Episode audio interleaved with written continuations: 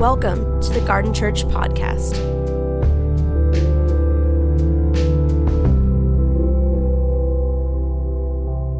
Earlier this week, my wife uh, shared with me the story she had heard. It's about a 28 year old mom um, who had never had a problem with her body image until she was in seventh grade when a male substitute teacher overheard her talking with her friends about how she wanted to audition or try out for uh, the cheerleading team. And this male substitute teacher that she had met that day walked up to her in front of her friends and said to her, I think you should consider trying out for color guard, wrestling, um, or marching band because you're not made to be a cheerleader. This 20 second conversation had a dramatic impact on this 13 year old woman's or girl's life. Um, it, to the point where this 28 year old mom is still talking about that chance encounter with a male substitute teacher. Words have power. Would you agree? Words uh, and stories like these can cut deep into our lives and create worlds that we didn't even know existed.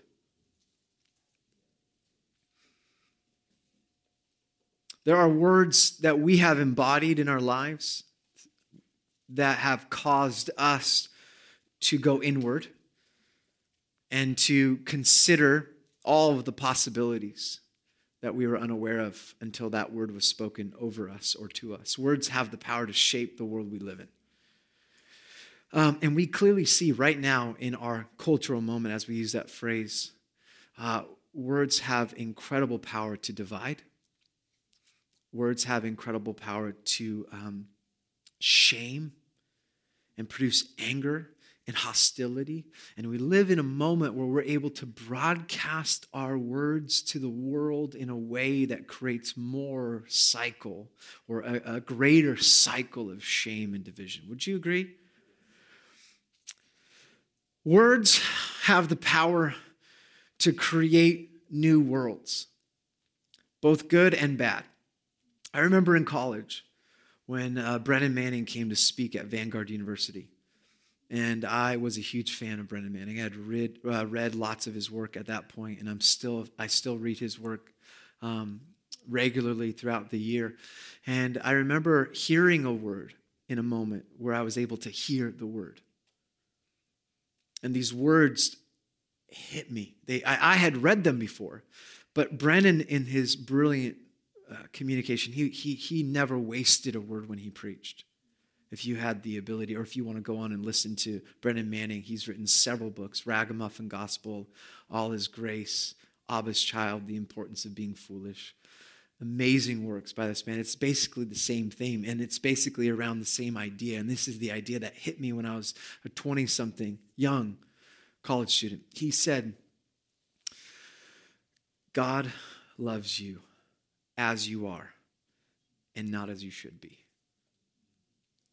Now, I say this to you, and some of you are like, oh, yeah, I've heard, you say this before, but that was the moment. It was when I was 20, and he said it, and it hit me. And it was as if he was speaking directly to my soul. Because if you know me, I'm an Enneagram 3, which is the need for success, or you could say a guy who learns to earn everything.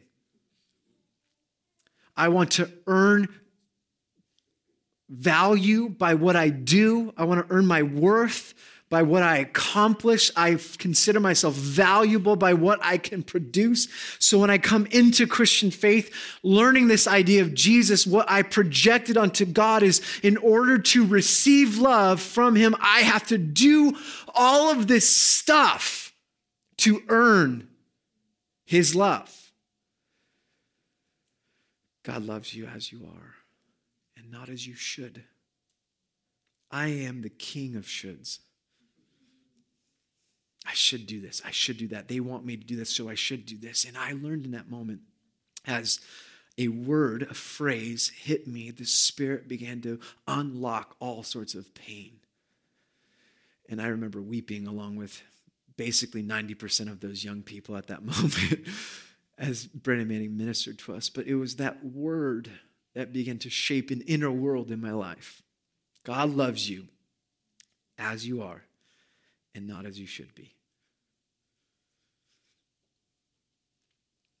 in Christianity, there are these words that we kind of adopt because we're Christians. These words we kind of stumble into. And, and in many ways, I feel like because of this culture of Christianity, we, we can potentially lose the power of the word themselves, or the words we get to kind of champion as these bearers of good news. We can, we can lose um, the, the, the meaning. Wow, I am shaking right now. I'm not cold, but I, I cannot even stand. Is there a stool? I'm going to grab a stool. sorry. Not sorry. I don't, I don't know what's going on. I'm going to sit down. Hmm. Hmm. Jesus, thank you, God. We just bless you, Father. We bless you, Jesus. I'm sorry if this is your first time. I'm, there's a lot happening, but I'm just going to sit for a moment. Holy Spirit, would you just minister to us? We just don't want to miss uh, what you're doing. I know you have a word for us this morning, but I also know you have a heavenly agenda that can often offend our earthly agenda.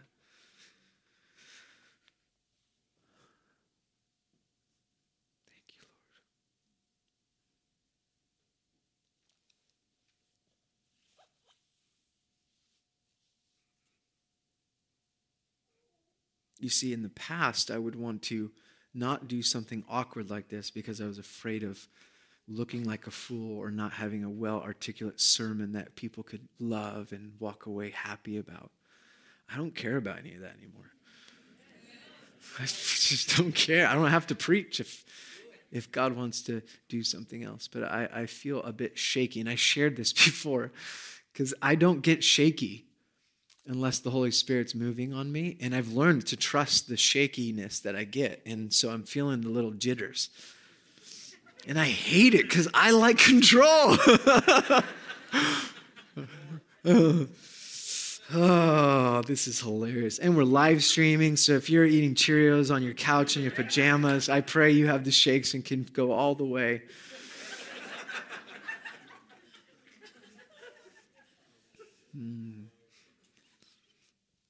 You know, when we were worshiping, I wanted to get up. Maybe this is what happened. I wanted to get up before faith was finished, and I wanted to say, I saw on our congregation um, what f- looked like scales falling off.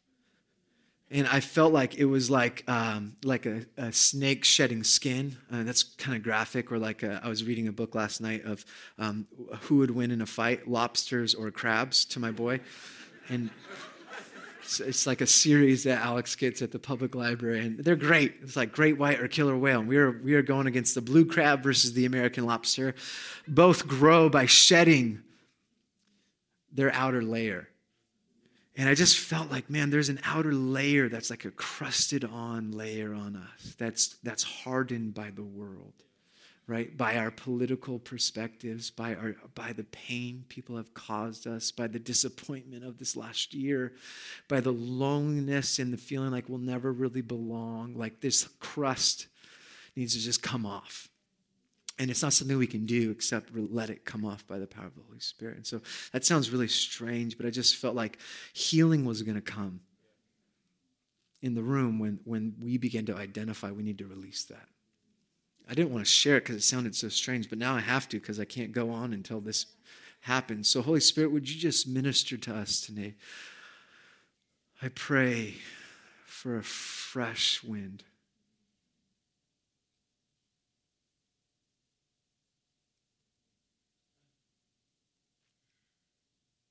I pray that you'd release us, Lord, to be your children today. Would you bring healing? I pray as I preach right now, physical healing would happen. I've longed for that. Just as we pray, I want you to know I, have prayed for so much healing the last couple months on the street, and not one person has been healed. And I'm asking the Lord, I'm pleading, Lord, I know this is for today. Bring it again. Do it again. I want to see an undeniable move of God, undeniable power in the Holy Spirit where, where the presence of God is felt so tangibly. People come from all over because we want to experience God's nearness. So, Lord, would you just release your spirit in Jesus' name on this church? And I pray as we, we open up your word, I pray for the courage to be prophetic in this moment in Jesus' name. Amen. We're going to do ministry time, but um, I want to share some thoughts because I believe this, this word actually matters so much because uh, I am trembling, and I think it has to do with some of the most significant words that we have in Christianity. So, Ephesians chapter 1 says, um, Paul, an apostle of Christ Jesus, by the will of God, to God's holy people in Ephesus, the faithful in Christ Jesus.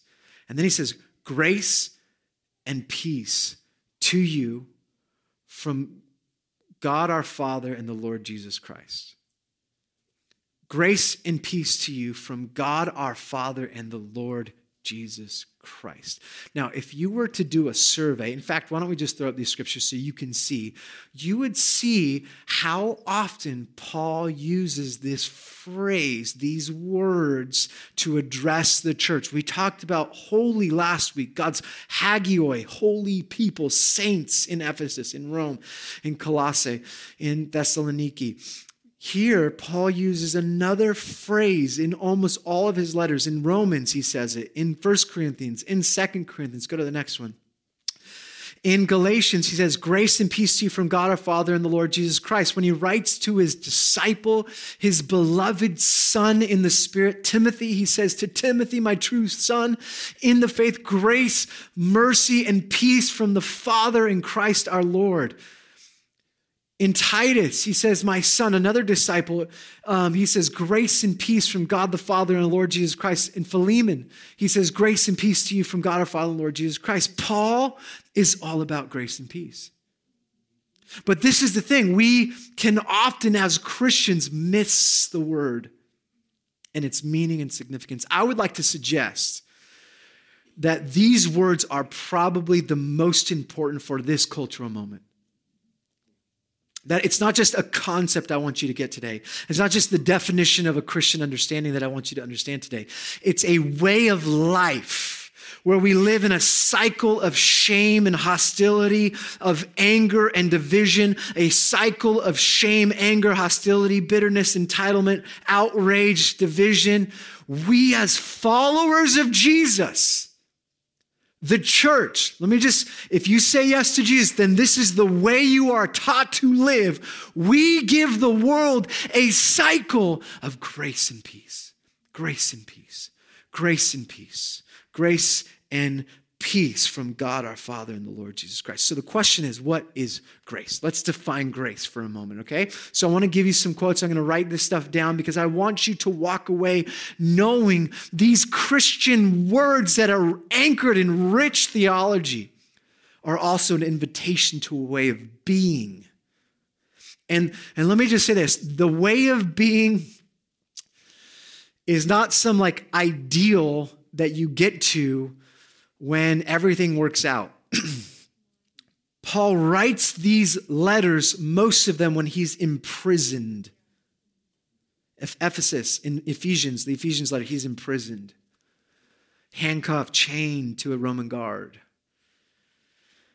And his language, while he's in isolation on house arrest, mandates by a Roman Empire, is grace and grace and peace. What grace? The word grace is the Greek word charis. And the standard greeting in the first century would have been chairein, Chirein is how you pronounce it in the Greek. These the, this is what it looks like. So Paul takes the standard and he just does a little tweak, and that would have been noticed. So if you were formally writing a letter, you would use that, but instead he uses charis, which would have been uh, odd, unusual. It would have stood out unless it was very intentional. It was a word that was spoken by Paul, written by Paul to shape the world of the church. These are the words that expand the life of the church. They don't diminish the church, they expand when you live into its depth and meaning. One um, uh, scholar says the word charis, grace, means the free, spontaneous, unmerited favor of God. Gordon Fee, one of my favorite Pentecostal theologians, says it's the sum total of act of God's activity towards his human creatures found in the word grace. God has given himself to his people bountifully and mercifully in Christ. Nothing deserved, nothing can be achieved. We let that definition sit in for a moment. Does that feel anyway?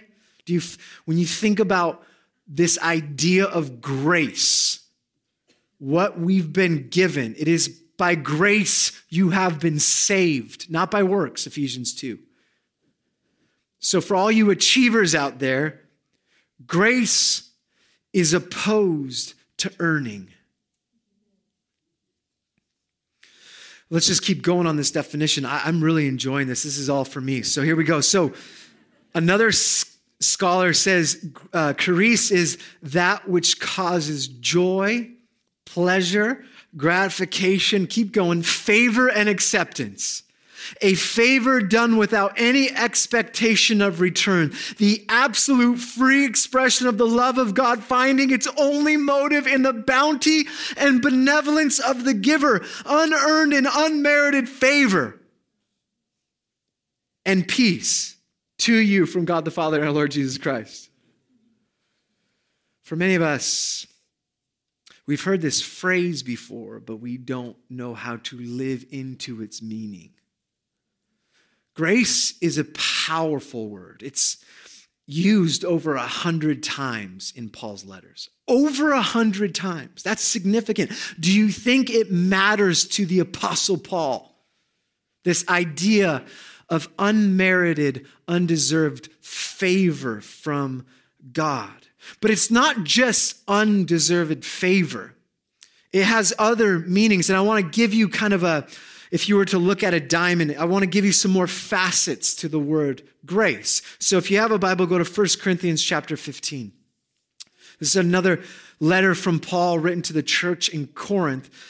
And Paul's kind of sharing his view of where he is at as an apostle. And he says, 1 Corinthians chapter 15, I love hearing your Bibles. Thank you. I'm just, I see that you brought them. I see you. I see you. I see you. I hear you. 1 Corinthians 15, 9 says, For I am the least of the apostles and do not even deserve to be called an apostle because I persecuted the church of God but by grace.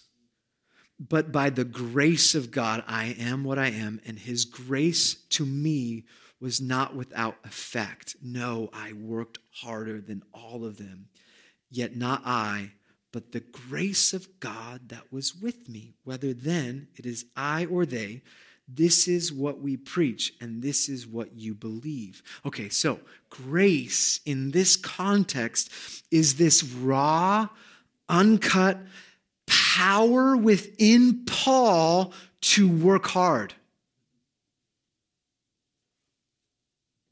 Grace is this power that enables Paul to do the hard work of apostleship.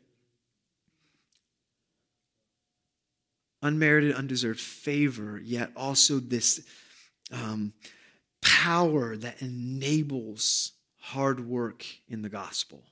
Go to Second Corinthians chapter 8. I want to show you another facet of grace that's used by Paul. Over a hundred times use this word. It's almost every greeting. This phrase, grace and peace, is used to um, influence the thinking of the, those who come to believe Jesus is Lord. Uh, we're going to look at these verses, chapter 8, verse 1 through 3, and then 6. Check this out. Paul's writing to Corinthians, the same church. And what happened was there was, um, Paul was traveling around the Roman Empire to take an offering to go back to the disciples in Jerusalem because they were experiencing famine, poverty, and persecution. So, what the church decided to do is they decided to collect uh, money from all the other churches all over all over the Roman Empire, and they would bring back money to support the churches halfway around the world to support their brothers and sisters in need. That's where, I mean, that has always been our story, extravagant generosity. But listen to the way Paul describes what happened because he's leaving Macedonia and coming to Corinth. Macedonia would be an extremely poor area in the Roman Empire. Corinth was extremely wealthy. So listen to what he says. He says, And now, brothers and sisters, we want you to know about the grace that God has given the Macedonia ch- churches. In the midst of very severe trial, their overflowing joy and their extreme poverty welled up in rich generosity. Okay, what he's saying is they're poor, but joyful. they have extreme poverty, but God's grace empowered rich generosity. Okay, so he's letting them for I testify that they gave as much as they were able and even beyond their ability. So essentially, the Macedonian churches heard that Paul is doing this offering at all these places he goes to, but Paul wasn't, didn't want to tell them about it because they were poor. And they said, no, we want in on the offering.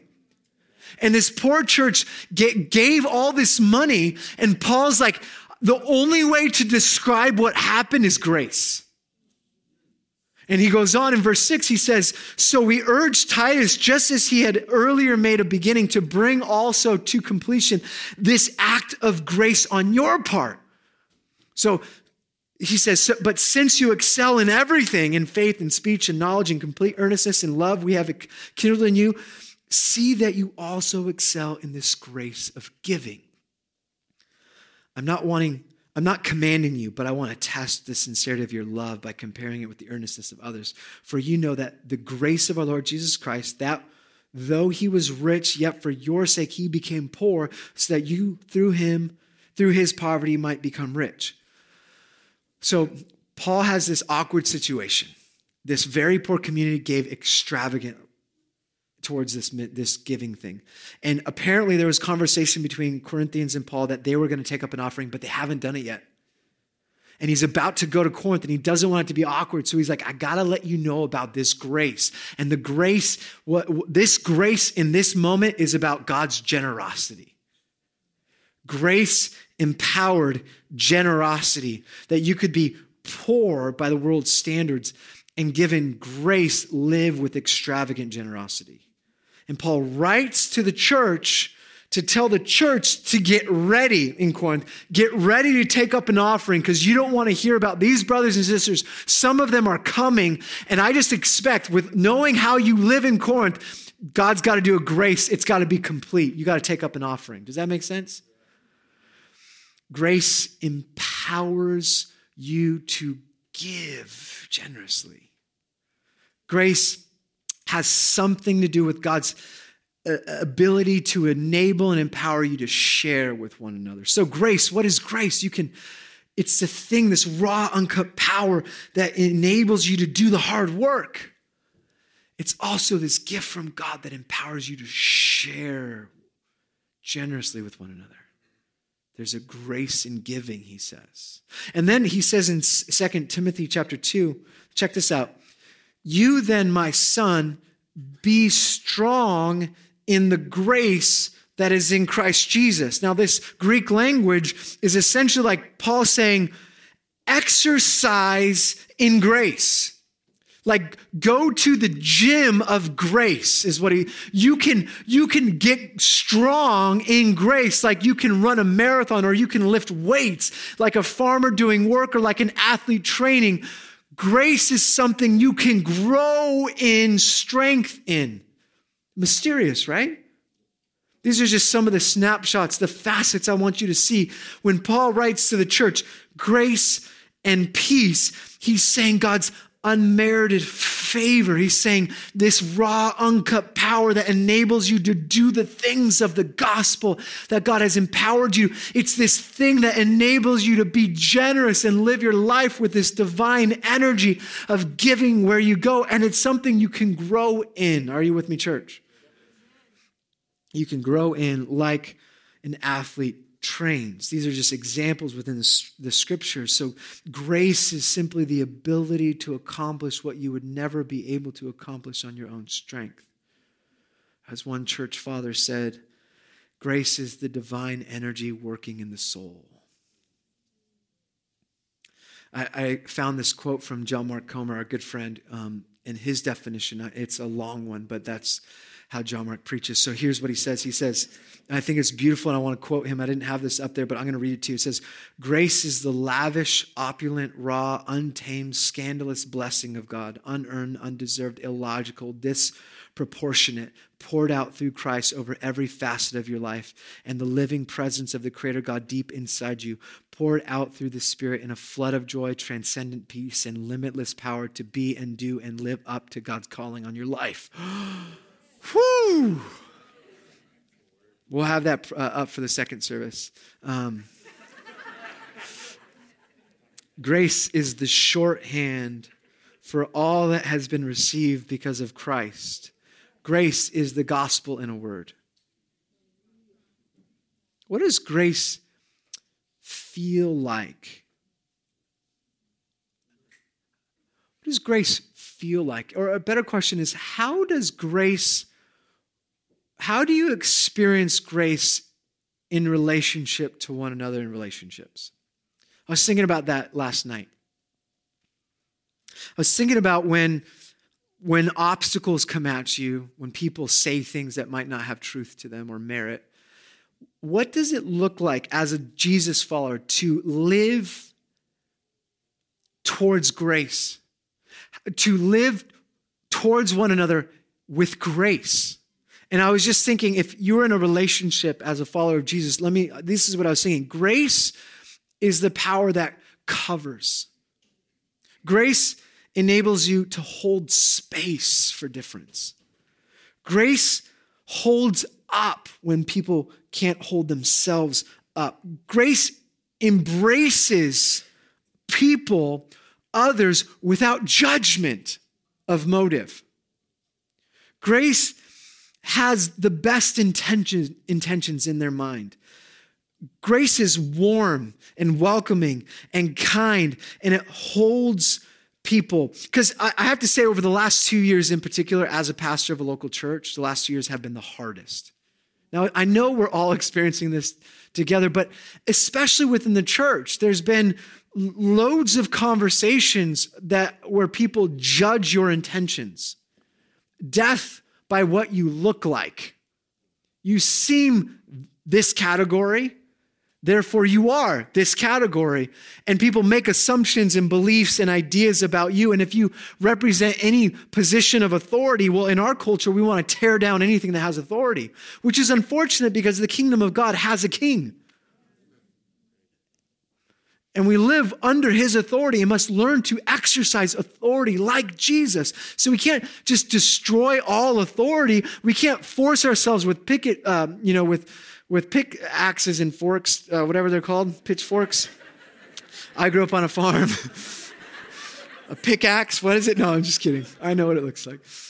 We can't just assume accountability is going to be happening with a mob filled with anger and shame. Right? We know what happens to those leaders, they're crucified. Our model is grace. Our model requires us to absorb the pain.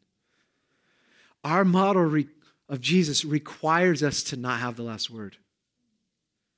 Our model requires us, when it comes at us with anger, to absorb it with grace and release it into peace, which we'll get to in just a second. Where the world wants to invite you into a cycle where you bring you're going to justify because you have the list of truth and they have their list of truth and you want to come back with these things you just get to say grace and peace from God the Father and our Lord Jesus Christ. Imagine if your social media was marked by grace and peace.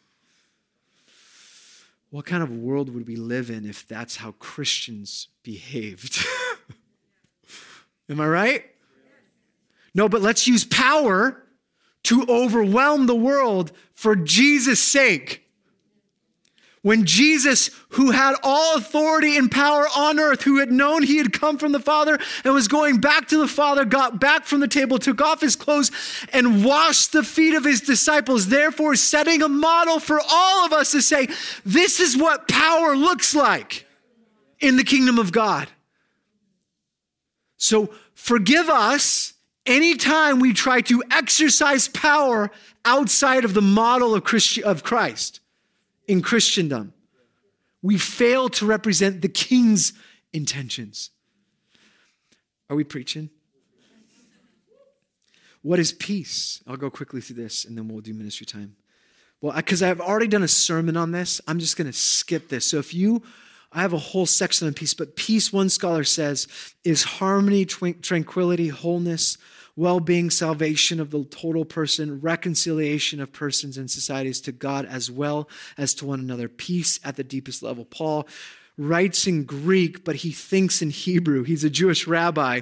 Hebrew concept is shalom, which we have talked about here so many times, but shalom comes from this idea of Genesis 1 and 2, specifically where God blesses humanity to increase in number and to fill the earth and subdue it, to rule over. Subdue and rule is the divine commission of the people of God in Genesis chapter 1. Our task as humans is to create environments for the rest of creation to flourish in its fullness. You have been commissioned as a human with the creative, caring, and stewarding task of walking in partnership with God to extend the Garden of Eden to the rest of the earth. This is our human mandate. So we are called to live in shalom, this Hebrew idea where wholeness, completeness, everything working out the way it was intended to be in the first place. So grace is about sitting down and receiving. Let me do that. Grace is about receiving from God unmerited, undeserved favor. It's the energy that empowers us to do what we could never do on our own strength. And from this place, we enter into a cycle of grace and peace, where grace is receiving all of life as a gift. Peace is that power from God to now go into the world where God's grace and peace is not yet realized. The places of society and the nations and the world where there's poverty and hunger and injustice. Peace is the power to get up from that space of grace and to do something about this injustice, to do something about this broken place, this broken land, these communities around the world that are suffering, recognizing that our prayer, God's kingdom come, come on earth as it is in heaven is not yet fully realized because we become Jesus' answer to the prayer as we partner with Jesus in the power of the Holy Spirit to extend God's way of life on earth. That's what peace is about. When Paul writes to you, to the church in Long Beach or the church in Costa Mesa or Seal Beach or Lakewood or Cypress or wherever you live in Signal Hill, grace and peace to you from God our Father and the Lord Jesus Christ. Grace and peace is the thing that empowers us to do over and over again the works of Jesus. A couple of observations and then we'll pray. I already shared this, but remember, Paul's writing grace and peace from an experience he had. I, think about this often in the church world. So much of our trying to argue people into the kingdom is not going to work today right? Why would I want to join your the church when I look at the church and they are angry and hostile about everything? Their, their, their marriages are, are just as bad as culture. They are addicted to pornography like culture. They're addicted to every other substance like culture. There's no difference between the way they live. In fact, they're more anxious than the rest of culture. You see, the whole purpose of the church is to take the yoke of Jesus on and to live under his rest and his way that is light and free, to live marked by a fruit of another world, fruit of the Spirit, that itself will be a tangible expression of what's to come in the eschatological reality of the future, the end times. We are called to first experience grace and peace receive grace and peace. Paul murdered Christians. He was a Pharisee of Pharisees. He followed 2,000 plus laws to worship God. He believed that if every Jewish boy and girl followed the Torah plus the 1,500 oral commands in one day, the, the kingdom of God would be ushered in in one epic moment. That was the Pharisee mindset. And he takes this legalistic, works of faith journey and he's confronted by the resurrected Messiah in a vision. And now, whenever he writes to the church coming from a three Enneagram, he says, but worse, grace and peace to you.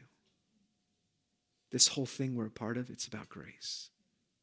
And from this, this place of unmerited favor where you learn once and for all that God loves you as you are and not as you should be, then from that space you begin to operate in the world through peace. Not because you're trying to prove anything, but because you don't know anything else.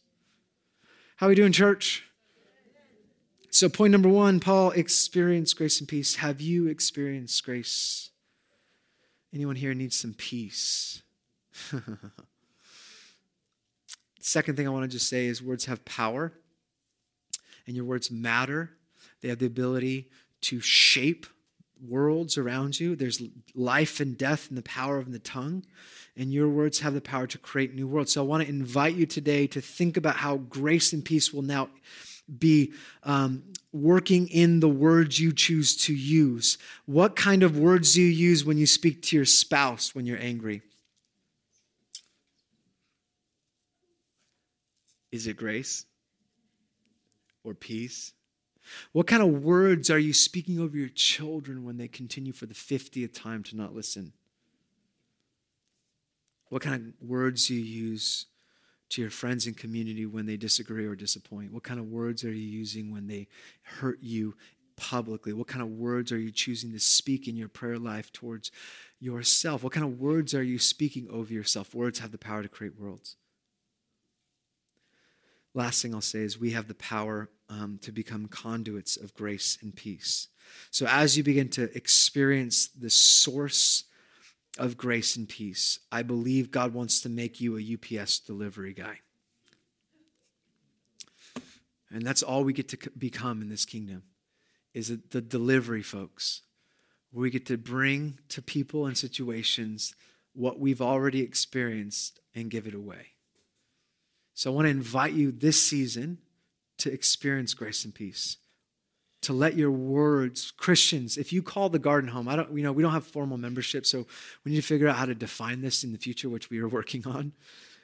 And if you're online and this is your home, I want to say, be known in your words by grace and peace whether they're publicly on social media, whether they're privately behind closed doors, may your words be saturated with words that will create worlds towards the kingdom of God and life versus death.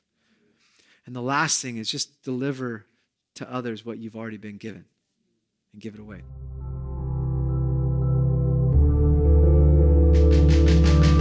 Thank you for listening. For more information, please visit garden.church.